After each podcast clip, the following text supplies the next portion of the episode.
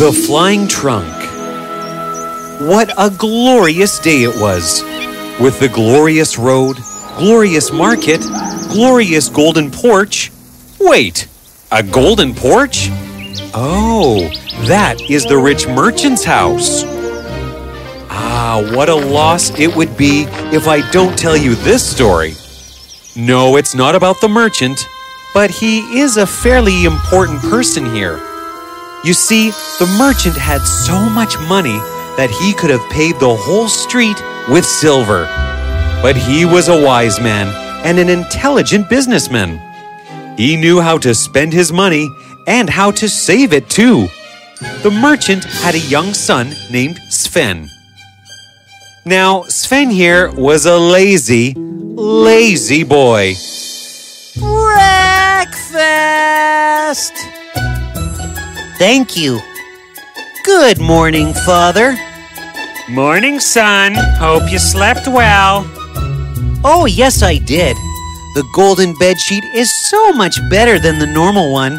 Though I think we need to take those rubies out. They poke me. Uh, Sven, you don't need a golden bedsheet encrusted with rubies. Who cares, Father? We are rich. In fact, I am throwing a party for my friends today. I just bought one of them a huge boat. They want to celebrate it. You bought a boat for your friend? And they are celebrating it by making you throw a party? What kind of friends are these? They love me. They think I am the greatest. They love you for your money. Stop trying to please everyone, Sven. Don't think of what others think of you. Do what you really love. Eh, but I really love to do things that make others like me. Doesn't that count? I don't know what to do about you. Anyway, listen, son. I have something important to tell you. There is an old trunk in the attic. That is no ordinary trunk, Sven. You are growing up now. You will soon inherit my wealth. This all will be yours then. I want a promise from you today. When I am gone, no matter what happens, don't ever give that trunk away. Do you understand? Uh, Promise me, Sven? yes, Father, I promise. Years went by.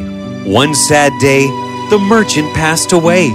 Sven was now all grown up. He was sad for his father. Soon, he was old enough to inherit his father's wealth. What? I have inherited everything? Yes, Sven, you have inherited all his wealth. This means that all your father's wealth now belongs to you. Use it wisely, Sven. But wisdom had long left Sven. He spent lavishly and unnecessarily. He threw parties every day. Each day his house would be renovated. It looked different every day, fashioned with the most expensive antiques. His friends were impressed, and that made Sven very happy. All his friends knew that Sven was now very rich and he could spend on whatever he wants. But all his friends also knew something else. Sven had a hidden talent. He was a storyteller. He told stories like no one else could. His listeners were enchanted by his narration. And then the sky drank all the water from the seas and oceans and made it rain. Wow, bravo! Excellent. You made it rain, Sven. You made it rain, Sven! You will earn a fortune as a storyteller, my friend. Ah, but don't I already own a fortune? Eh, well, of course you do, but this money will not always stay, right? Won't you have to earn whatever you are spending? Ah, don't spoil the party mood now. Come on. Yeah! Come on! Come on! Let's party. Let's party! This went on for a few weeks. Yes, only for a few more weeks because soon the money was gone. Sven started to sell his antique pieces to cover his expenses. But he didn't stop partying or spending on his friends. Finally, there came a day. You're broke! Impossible. I must have some money left. Patrick has asked for a new carriage. I am sure I can buy him that at least. Can't I? No, Sven, the money is all gone. All you have is this dressing gown, a pair of slippers, and this old trunk. It won't give you much, even if you sell them.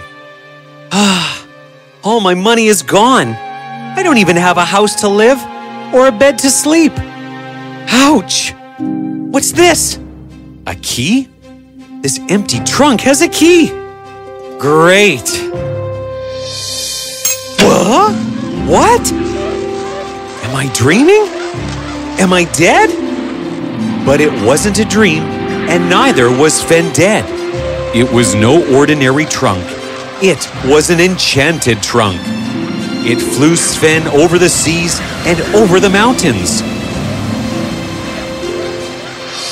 Finally, the trunk landed in the land of the Turks. Sven got off the trunk and hid it under the tree. He then roamed around the market. Everyone there wore dressing gowns and slippers, so nobody doubted Sven. After wandering for some time, he came across a palace. Oh, wow! What a big house that is! House? Are you new to this world? That is not a house. That is the palace. The Sultan and Sultana lived there with their daughter, the princess. The princess? Yes, of course. But the Sultan and Sultana are very protective of her. They don't let anybody meet her that easy. Well, who needs their permission? And off he went to see the princess. The princess was asleep. She was so beautiful that Sven just sat there and stared at her.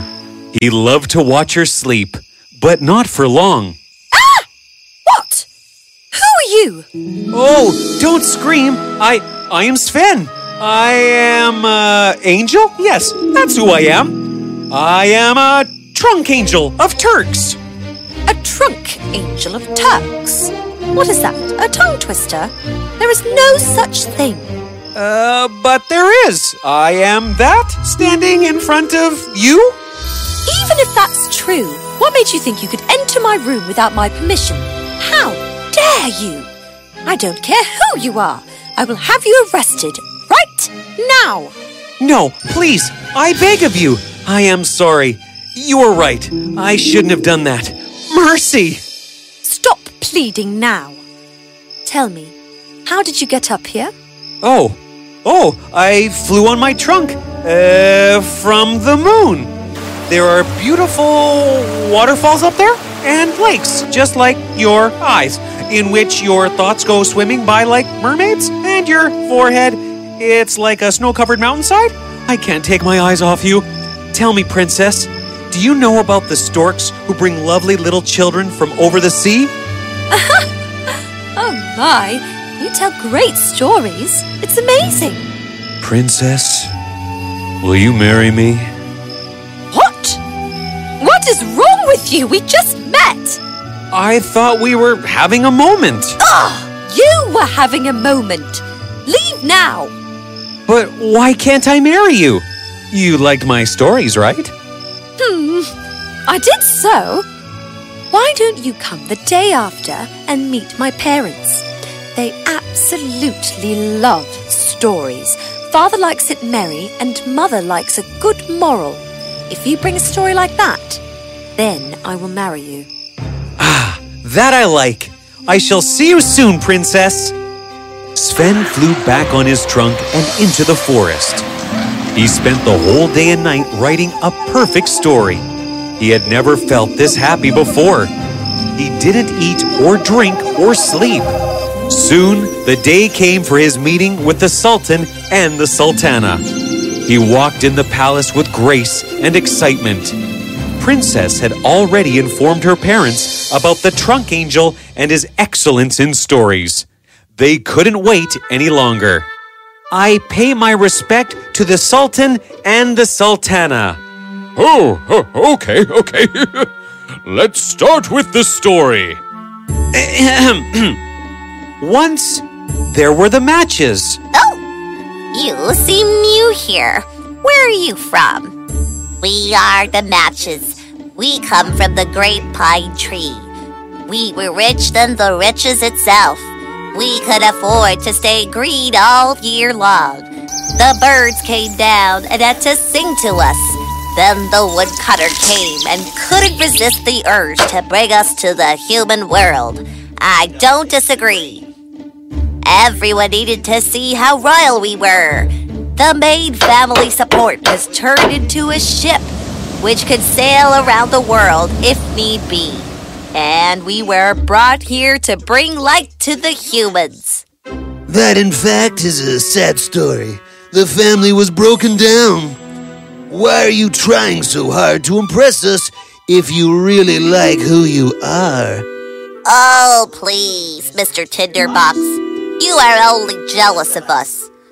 We all know no one will look for you now that we are here. You are old. They don't need you to light a fire now. I wish my life were that interesting. The most irritating part is the way they clean me. It itches. All I have to look forward to is the conversations I have with the others here. Oh, not everyone is as lucky as we are. It would be so impressive and beautiful to watch you burn. What? Don't say that. That's a terrible thing to say. Don't listen to him. It's not terrible at all. We do look beautiful. That's not what I meant. And then suddenly, a maid entered the room. Everybody fell silent at once. She placed a vessel on the stove and looked for something to light the fire beneath it. The matches were hoping she chose them, for they wanted to impress everyone. And that's what happened. She picked the bunch, lit all of them at once, and threw them on the wood. And my stars, how they sputtered and flared. Now they will know. Then they burned out. So the moral is Never burn yourself out to impress those around you. Be yourself. That is correct. What an amazing story! Splendid. Absolutely brilliant. My dear, you can marry our daughter. Yes, yes, of course. Arrangements be made. Let's celebrate! And a celebration it was indeed. The whole city lit up like stars in the night. Oh, I must do something more to impress them. Let me light up the sky. Without thinking twice, Sven filled his trunk with firecrackers and flew up high to burst them. It was beautiful, but suddenly. Oh no! Oh no! What have I done? I can't meet the princess now? Ah, they were right. Never burn yourself out to impress those around you. Be yourself. Sven had learned an important lesson. He realized that he is only truly happy when he is making stories and narrating them to other people. Nothing else made him as happy as that. Not money, not the trunk, not the princess. So he wandered off and did what he loved the most. He then became Sven, the storyteller.